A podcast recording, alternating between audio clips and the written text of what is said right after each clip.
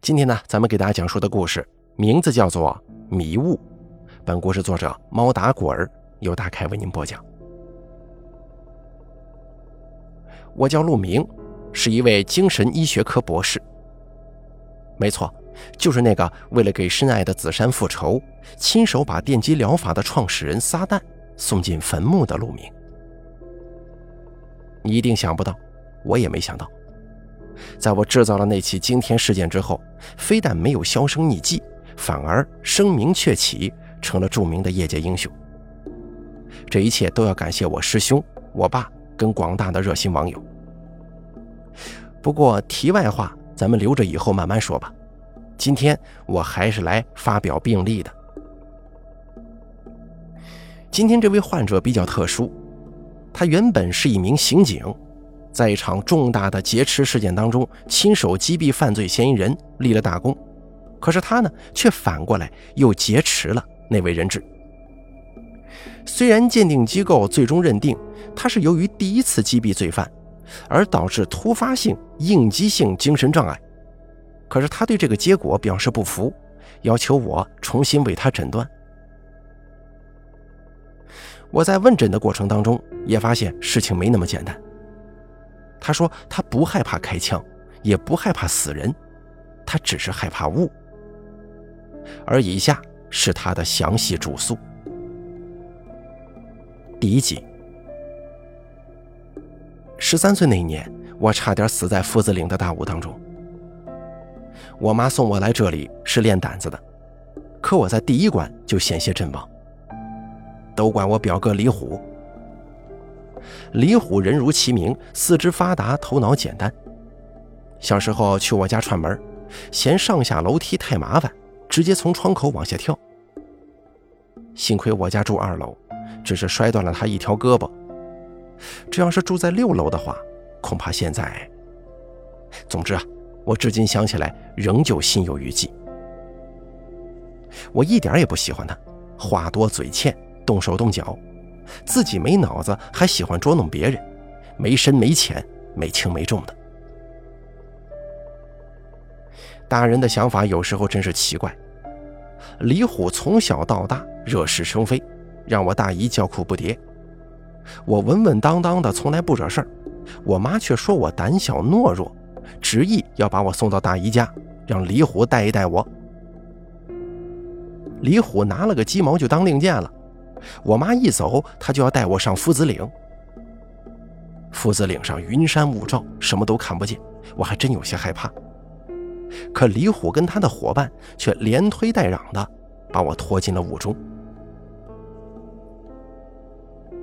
山上长满荒草野树，再加上化不开的浓雾，我简直是两眼一抹黑呀，只能踉踉跄跄的跟着走。可谁知走着走着，他们却一个接一个溜了。我这才明白，我被李虎捉弄了，想下山却早已迷失方向，转来转去也找不到来时的路，急得扯开嗓子大声呼喊。喊着喊着，身后传来一阵窸窸窣窣的声响。我一回头，正看见一个披头散发的女人，扎着两只手从雾中飘来，还冲我龇牙一笑：“找到你了。”我吓得连连倒抽几口冷气，眼前一黑，倒在草丛当中。喂，醒醒，醒醒啊！也不知道多久之后，我被一个急切的声音叫醒了。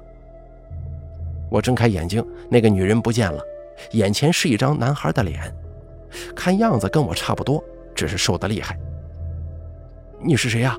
快带我下山，我我要找我大姨。我又生气又害怕。他一脸茫然地问：“谁是你大姨呀？你是谁？你别跟我装糊涂！我是张子由，我大姨就是李虎的妈妈。你们把我扔在这儿，害我走不出去，还差点被女鬼抓走。你看我回去告不告诉我大姨？”说着说着，眼泪竟然流了下来。男孩听我要告状，不但没生气，反而把手伸给我：“你转向了，起来。”我送你下山。我又惊又喜，赶紧站起来，拽着他的衣角跟他走。说起了刚才的惊悚遭遇，抱怨他不该做李虎的同谋，可是他冷冰冰地说了一句：“我不是李虎的朋友。”我一听，赶紧警惕地松开他。那那你是谁呀？他没有回答，只顾着往前走。我生怕又被扔在山上，紧追上去，死死地抱住他的胳膊。他带着我兜兜转转，终于走出迷雾，眼前豁然开朗，村子就在不远的地方。男孩停下脚步，对我说了一句：“以后别在大雾天上山了，容易迷路，弄不好还会掉下山崖的。”那你为什么上去啊？我找我爸爸。你爸爸，他在哪儿啊？就在这片雾里。他抬手指了指这漫天迷雾，眼神朦胧，仿佛是雾气落入了双眸。可是你不怕遇见我说的那个东西吗？他轻轻的摇了摇头，神色犹豫，眼中似乎蕴藏了千言万语。张子悠，你怎么跟这傻子跑一块去了？赶快离他远点！李虎不知道从哪冒出来，朝我大声呵斥。男孩神色慌张，掰开我的手就要走。哎，你叫什么名字？我在他身后喊。他在浓雾的边缘回头看着我的眼睛。我叫雾生。哦，雾生，谢谢你把我送回来。你也早点回家吧，明天我来陪你一起找爸爸。我对他满怀感激，真心想为他做点什么。武生勾起嘴角笑了一下，挥了挥手。引入了雾中。第二集，无声，你给我站住！谁让你狗拿耗子的？李虎跑到我身边，可雾声已经没影了。他没处撒气，一把把我推倒在地。我警告你，以后不许跟那个傻子玩，不然你就给我滚！他不是傻子，你才是呢！我哭着跑回大姨家，把自己被李虎骗上山、遇见女鬼的事儿从头到尾哭诉了一遍。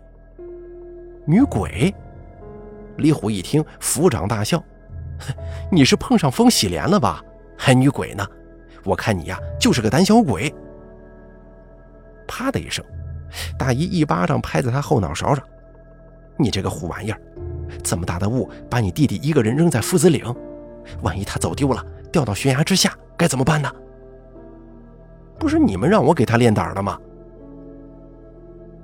听他们母子俩斗嘴，我一时间忘了哭，愣愣的问道：“谁是风喜莲呢？”李虎鄙夷的撇了撇嘴说：“就是夏雨你的那个女鬼。”糟了，雾生还在山上找他爸爸呢，会不会他也遇见那个疯子了？李虎笑得前仰后合，就差满地打滚了。雾生那个傻子被他妈妈给骗了，他是个野种，哪里来的爸爸呀？大姨又给李虎一巴掌，把嘴给我闭上，滚去洗澡。李虎挨了打也毫不在乎，嘻嘻哈哈的去洗澡了。我看着大姨认真的说：“大姨，雾生说他爸爸在雾里，我跟他说好，明天陪他一起找。那可不行。”你忘了刚才差点被雾生他妈吓死吗？那孩子跟他妈一样疯疯癫癫的，不懂人事你可别听他鬼扯呀！我惊愕的瞪大眼睛说：“那个女鬼是雾生他妈妈？”大姨点了点头说：“就是你看见的那个女鬼。”我不信，拼命摇头。如果真是那样的话，雾生刚才为什么不告诉我呢？那风喜莲一起雾就满山乱跑，那孩子也是神神叨叨的，娘俩就跟野鬼一样，说不定从哪儿冒出来。大姨说的绘声绘色，我想起雾生他妈妈的样子，还有临分别的时候雾生那一丝诡异的笑，不由得毛骨悚然，浑身发冷。当天晚上我就生病了，昏昏沉沉，半梦半醒，我好像又回到了夫子岭。那里只有雾生跟他妈妈，他妈妈对我张牙舞爪，雾生拽着我让我陪他去找爸爸。我吓得大喊大叫，在大雾当中拼命的奔逃，却怎么都甩不掉他们。直到大姨站在雾中焦急地呼唤我，我一头猛地扑进她怀中，才猛地惊醒，发现自己躺在大姨家里呢。屋里挤满了人，都是村子里的妇女。我听到他们的议论，说我的魂魄被吓飞，丢在了夫子岭的迷雾里，是大姨拿着我的衣裳上山给我叫魂，我才醒过来的。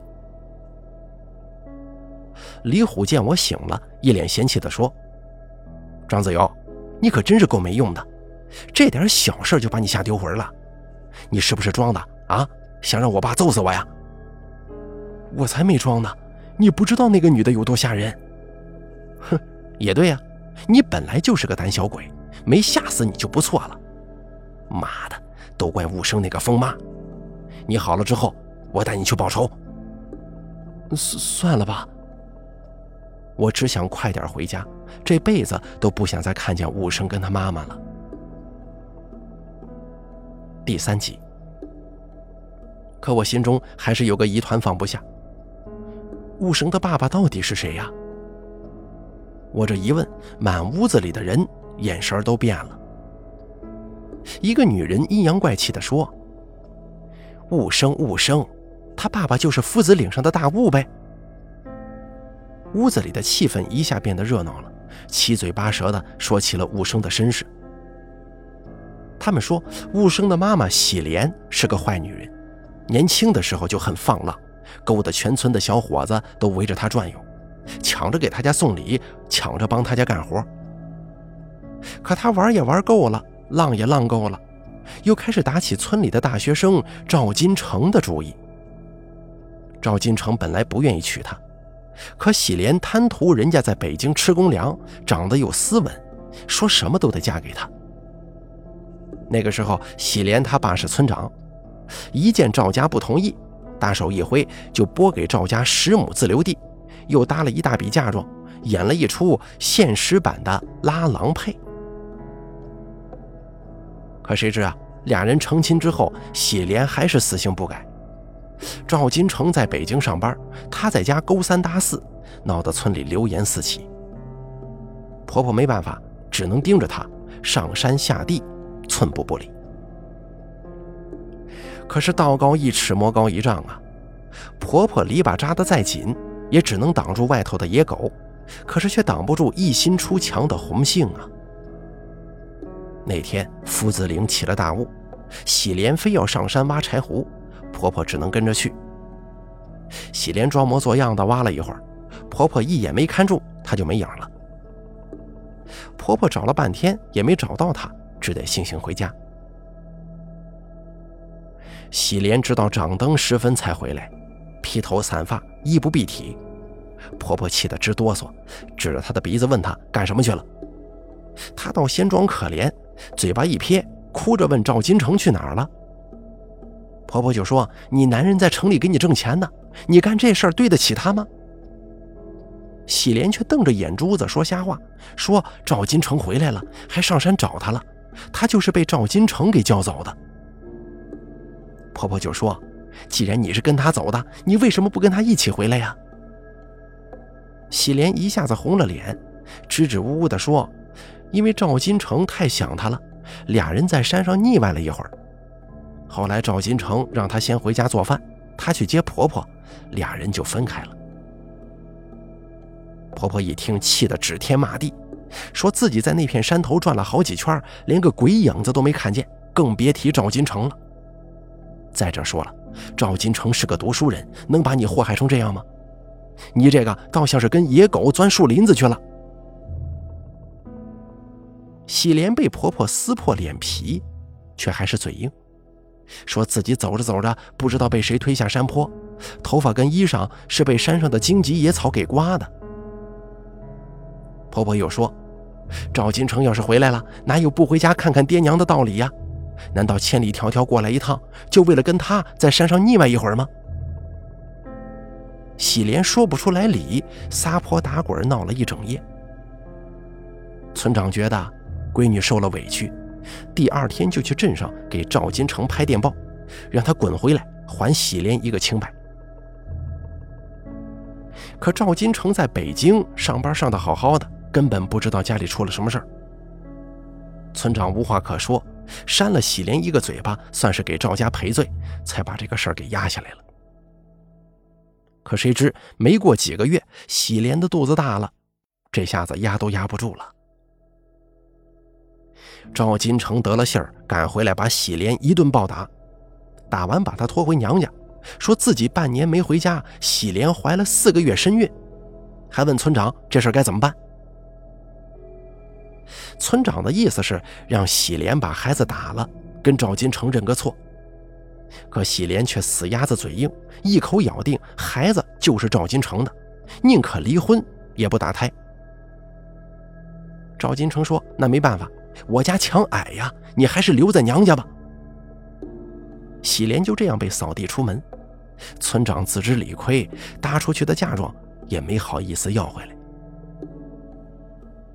一家人的脊梁骨都被戳烂了，喜莲也不在乎。几个月后，到底还是生下了一个大胖小子。喜莲没等满月，就抱着孩子去北京认爹。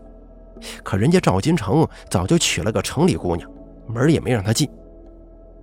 喜莲一气之下，就给孩子起名叫武生。逢人就说夫子岭的大屋里还有一个赵金城，一到雾天就抱着武生上山找爸爸。村里人一开始觉得他发疯，后来却渐渐觉得诡异，因为武生这孩子越长越像赵金城，这可真是邪了门了。老村长这下子有底气了，准备大张旗鼓的进京，想带着武生跟赵金城来个滴血认亲。如果孩子真是赵金城的，让他们全家给喜莲磕头认罪。就在全村人都以为冤枉了喜莲的时候，终于有人坐不住了。一个年轻人承认了跟喜莲的奸情。这个人还不是外人呢，而是赵金城的叔伯弟弟赵金山。他说那天在山上就是他跟喜莲腻歪了，孩子是他的，他跟赵金城长得像亲哥俩，孩子才会长得像赵金城。老村长气坏了。举着铁锨满村子追杀他，这村里人顿时炸开锅了。可是喜莲还是死鸭子嘴硬，一口咬定没这回事自己是清白的，孩子就是赵金城的。赵金山怕死，当天晚上就跑了。老村长把喜莲吊起来一顿暴打，喜莲打那之后就疯了。第四集，我看他呀。就是没脸见人，还拿疯病当遮羞布呢。就是，当初又要当婊子，又要立牌坊，如今婚也离了，赵金山也跑了，老村长也被气死了，鸡飞蛋打，臭名远扬，也只能装疯卖傻，骗骗他儿子了。造孽呀！那武生好好一个孩子被他毁了，这么大了连个好赖都不懂，就信他那个妈妈满嘴的鬼话。村里的玻璃都被他砸了个遍，简直就是小魔头，没救了。众人你一句我一句说的正热闹，李虎的一个朋友进来报信儿，说雾生在门口鬼鬼祟祟的转悠呢。别别让他进来呀！我吓得声调都变了。李虎骂骂咧咧的冲出去，我透过窗户看见雾生的身影在大门口一闪。李虎抄起一把镰刀就追了出去，人们纷纷跟上去看热闹。院子里不一会儿就不见人影。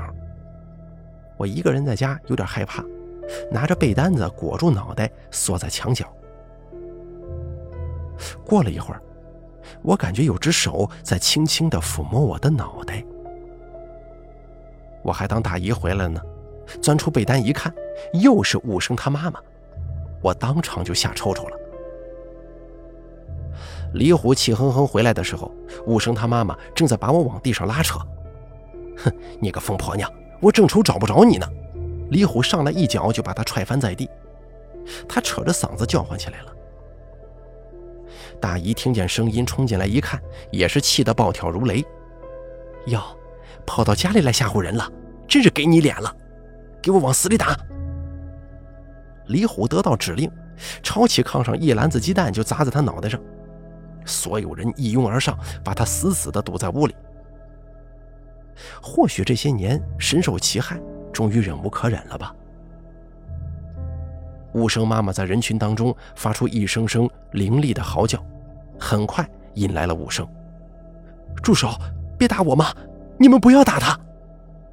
武生拼命地撕扯众人，想救出他妈妈。打的就是这个烂货，他不知廉耻，祸害全村的男人，让他装疯卖傻吓唬孩子。老娘早就想打他了。不知是谁带头喊了一句，而武生的妈妈叫得更惨了。张子悠，我妈妈是来看你的，你快劝劝他们别打了，我替我妈给你道歉。我我知道你是好人。武生急得大喊大叫。可是我害怕呀，不敢劝。我怕众人把怒气撒在我身上，更怕沾上他们母子俩就再也甩不掉了。因此，我只是裹紧了被单，拼命的掉眼泪。武生见我不帮他，突然凶相毕露。看准时机，一把掐住李虎的脖子。我他妈杀了你这个疯子！李虎毫无防备，一下子就翻了白眼儿。不得了了，这小疯子杀人了！我大姨尖叫着扑向武生。仇恨再次升级，众人出手更重，一直打到母子俩奄奄一息，方才停手。武生满脸是血，脖子被抓出一条条血道子。他妈妈的扣子被扯掉，浑身沾满弹壳和弹液，难以入目啊！赶紧滚！再不滚，我弄死你！李虎照着武生的肚子又是狠狠一脚。雾生艰难地爬到他妈妈身边，脱下自己的背心给她穿上，可背心也被扯得稀烂，盖不住什么东西。我看见雾生眼里的泪花了。又看他妈妈那样子实在难看，心念一动，扯下身上的被单扔到地上。雾生冷冷地看了我一眼，呼啦一声把被单掀飞，就这样扶着他妈妈走了。果然是不识好歹。我大姨看着脏兮兮的屋子，气得跳着脚骂李虎：“你这个虎玩意儿，你打他就打他，摔什么鸡蛋呢？这甩的满屋子都是鸡蛋黄子，又腥又臭的，怎么住人呢？”骂了一会儿，又想起一件事儿。不对呀，咱家哪来的鸡蛋呢？第五集，那场混战之后，我再也没见过武生跟他妈妈。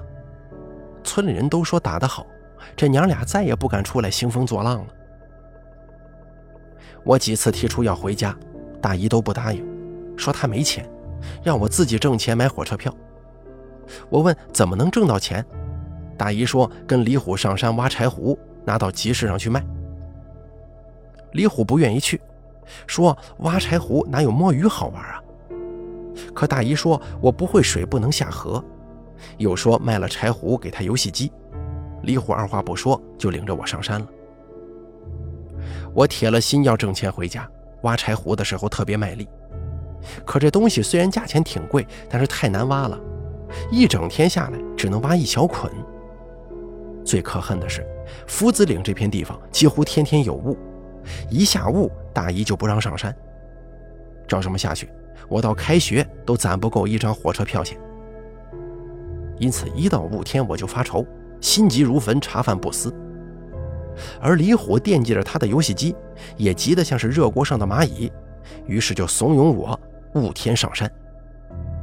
可我哪敢去啊！怕一不小心坠崖摔死，更害怕再次遇上雾生他妈。可李虎拍着胸脯说：“他就算闭着眼睛上山也不会迷路，让我尽管放心跟着他。”还说武生他妈上次挨了打以后变老实了，再也不敢装神弄鬼吓唬人了。我架不住他的一再劝说，到底还是跟着他偷偷的上山了。那天的雾实在太大了。隔两步远就看不清人了，我紧紧地跟在李虎身旁，生怕一不小心就走丢了。我们一边走一边挖，也不知道走了多远，我的肚子都饿了，好几次劝李虎回家，他骂我娇气事儿多，让我忍着再挖一会儿。我饿得头昏眼花，只能有气无力地跟着他，走着走着就落后了，看不清他的身影了。他奶奶的，发财了！张子游啊，你快点，这边全是柴胡，挖完这一片，咱俩就够本了。李虎突然兴奋的大喊大叫，我一听也来了精神，加快脚步往那边赶。可就在这个时候，身后突然伸出一双冰凉的手，一只死死的捂住我的嘴巴，一只狠狠的掐住我的脖子，把我朝浓雾的深处拖行而去。张子游，你怎么像个娘们一样磨磨蹭蹭的？我先下去了，你快点！李虎喊了一嗓子就没声了，那双手也松开了我。我惊愕回头，是武生。你你要干什么？我吓得连连后退。雾生一把拽住我的手腕，像是那天抓住我一样，只是语气冰冷而又生硬。我送你下山。不用，我去找李虎。李虎走了，你找不到他的。我不相信，大声呼喊李虎，可他竟然真的没有一点回应。他，他，他去哪儿了？我吓得声音都变了。武生不说话，拽着我就走。我不知道他要干什么，拼命挣扎。挣开以后，才发现更害怕，只能又追上他。武生，李虎到底去哪儿了？武生不说话，只是头也不回地往前走。说话呀，你这个疯子！我惊恐之下口不择言。武生猛地停下脚步，恶狠狠地回头看我：“你信不信我摔死你啊？”我当然信了，还有什么事儿是疯子干不出来的？于是我吓得再也不敢说话了。又走了很远，我见雾生没有害我的意思，情绪也平静下来，才壮着胆子小声嘟囔了一句：“雾生，你自己来的吗？怎么，难道还要等你陪我吗？”雾生，我答应过陪你找爸爸，但是你不能再上山来找他了。他根本不在这儿，我回城帮你登个寻人启事。武生一口把我打断：“你住口！他就在这儿。”武生，你被你妈妈骗了，根本不知道真相。他们都说你爸爸是……武生停下脚步问我：“他们都说就是真相吗？你爸爸是谁？是他们知道，还是你妈知道啊？你扯我妈干什么呀？真是不知好赖！”亏我一开始还把你当朋友呢。我生气了。我很胆小，可是我绝不能容忍别人说我妈一句坏话。雾生冷冷一笑：“我不也是瞎了狗眼，才带着我妈去看你吗？谁知道你跟那些疯子没什么两样，还是个胆小鬼。你真是没救了。你到底要怎么样才能明白？你妈妈才是真正的疯子，你被她骗了。这屋里没有你爸爸。”什么都没有的。好，我现在就让你看看，这屋里到底有没有东西。张子友，你给我记住，这世界只有两种人，一种是疯子，一种是我妈。武生用血红的眼珠子盯着我，咬牙切齿地说：“我还想再拯救他一下，可是他却恼羞成怒，狠狠地把我推下山坡。”第六集，我以为我的魂魄要永远留在夫子岭，化作这迷雾中的一缕了。可我只是滚了一会儿，就到了坡底。坡底没有雾，眼前一片明朗，一条小路曲曲折折，不知通往哪里。我生怕雾生追过来，拔腿就跑，也不知跑了多久才跑回村子。大姨正在家中生气。一见我回来，举着个扫帚疙瘩就骂我：“两个小王八蛋，掖哪去了？看我不扒你们的皮！”哎，大姨，快去找李虎吧，他在山上不见了。我一听李虎还没回来，更害怕了。大姨当时腿就软了，不见了？你你什么意思？大姨，我们在山上，我被雾生推下去了，我不知道李虎去哪儿了。我吓得语无伦次。万一雾生返回去，像对待我一样把他推下山崖，我实在不敢往下想了。大姨一把捏住我的肩膀：“雾生把你推下去了？啊，在什么地方？”我我不知道，我不认识。哇的一声哭了出来。大姨拽着我就往外跑，跑到一扇紧闭的大门前，咣咣开始砸。大门吱吱呀呀的开了，我一看开门的人，吓得目瞪口呆，是武生。你你你怎么在这儿？我已经不敢相信自己的眼睛了。武生也是一脸疑惑的看着我。这是我家呀。武生，李虎呢？大姨一把掐住武生的肩膀。武生说他不知道，他妈妈病了，他在家照顾，一天都没出门。大姨焦急的问我：“自由啊，你到底看清楚没有？是谁把你推下来的？你你没出去？那我在山上是是见鬼了吗？”我身上突然一阵恶寒，又开始瑟瑟发抖。自由，你说实话，你在山上看见的到底是不是武生？我我不知道，我看见的武生穿的不是这套衣服，说的也不是这样的话呀。你这什么乱七八糟的？你这孩子又吓傻了吧？大姨扔下我就跑了。武生莫名其妙的看着我，回手把大门关上了。我一屁股坐在地上，就连问他是谁的勇气都没有。李虎被找到的时候，身子底下的血都凝固了。大姨哭得死去活来，大姨夫把我吊在门框上，打得几次昏死过去。没有人同情我，因为我坚称雾里还有一个武生。他们都说我疯了，一定是我为了挖柴胡骗李虎上山，害死了他，怕挨打才扯出这些鬼话的。他们都说武生是有点神神叨叨的，可是从来没害过人。我不该犯了错，把责任推到一个有病的孩子身上。我想起了雾里的那个武生说的话。他们都说，那就是真相了吗？我不由得毛骨悚然。我不知道他到底是真的还是假的武圣，但他说的话一定是真的。他说这个世界上有两种人，一种是他妈妈，其余都是疯子。第七集，那年我妈把我从夫子岭抢回来以后。我再也没去过那个地方。李虎死后没过几年，我大姨也因为悲伤过度而去世了。我妈说李虎是因为我死的，我应该替李虎给我大姨披麻戴孝。我拒绝了。我妈参加完葬礼回来之后感慨万千，说这人真是没地方看去。谁能想到李虎那么壮实个孩子，却早早去了。可风喜莲那个连爸爸都不知道是谁的疯儿子武生，却考上了名牌大学。我听到这话，心中没什么波澜。我不觉得武生考上名牌大学有什么奇怪的，我只是有点好奇，到底是哪个武生考上了大学。又过了一年，从小被嘲笑胆小如鼠的我，警校毕业了，通过层层考验，成为一名刑警。一次次出生入死，我从没怕过。直到那天，我接到任务，去解救一名被劫持的重要人物。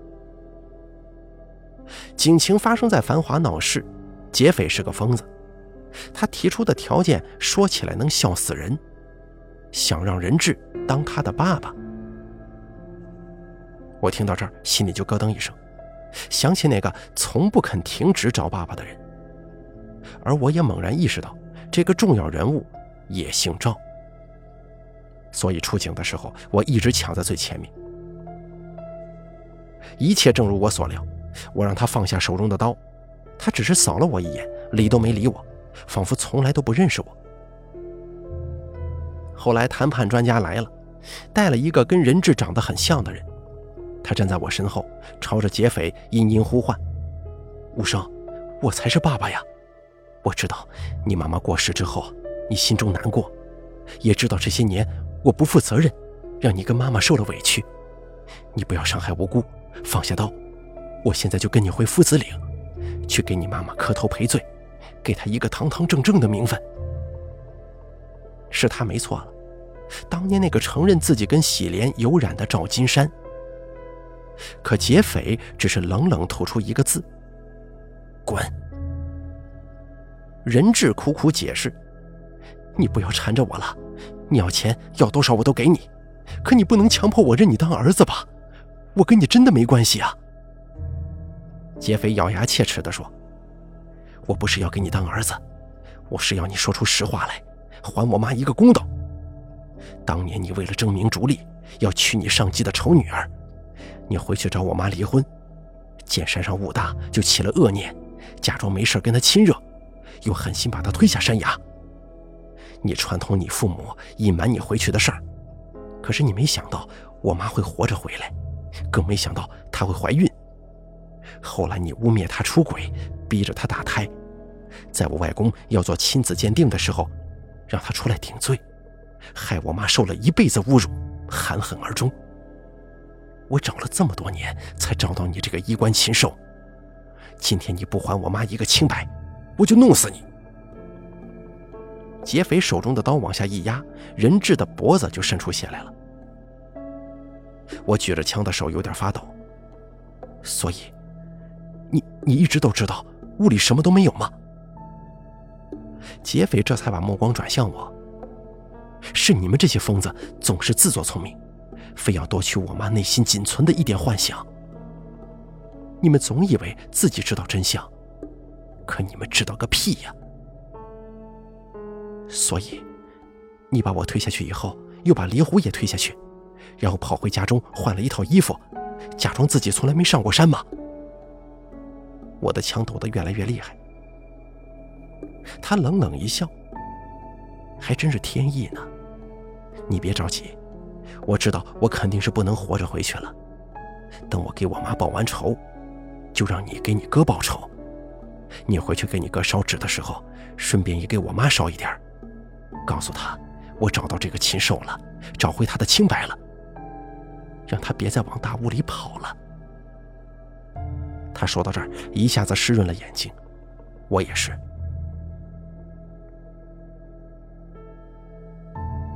我什么都看不见，但是我听见队友细微的响动了，我知道他们要动手，我也在那一瞬间扣动扳机。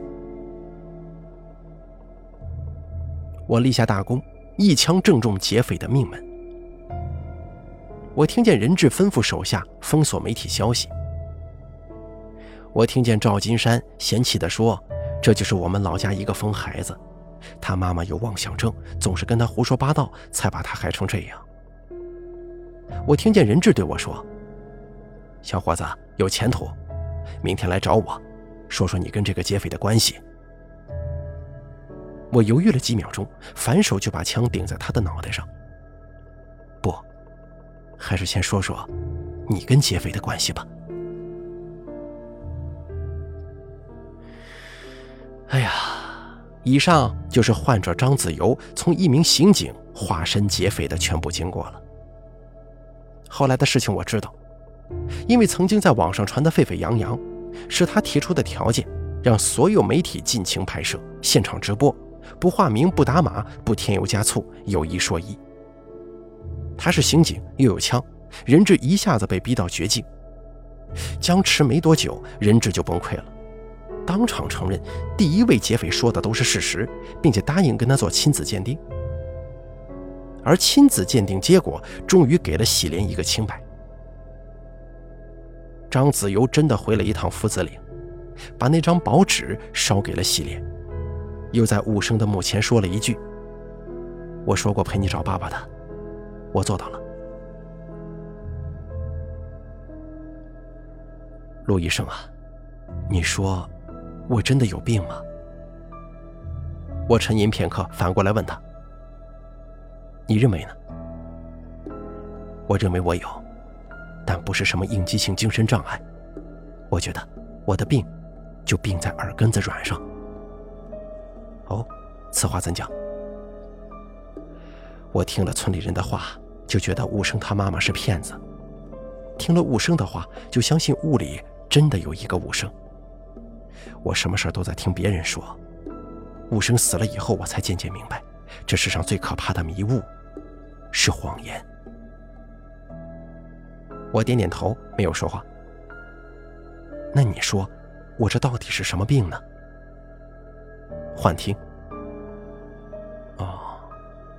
那，你能把我当成典型病例贴在网络上吗？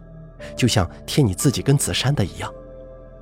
他很认真的问我，看来是专程来找我的。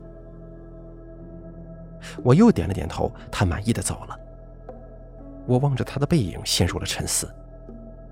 李虎到底是怎么死的？永远都不会有人知道答案了。好了，迷雾的故事演播完毕，感谢您的收听。本故事作者猫打滚由大凯为您播讲。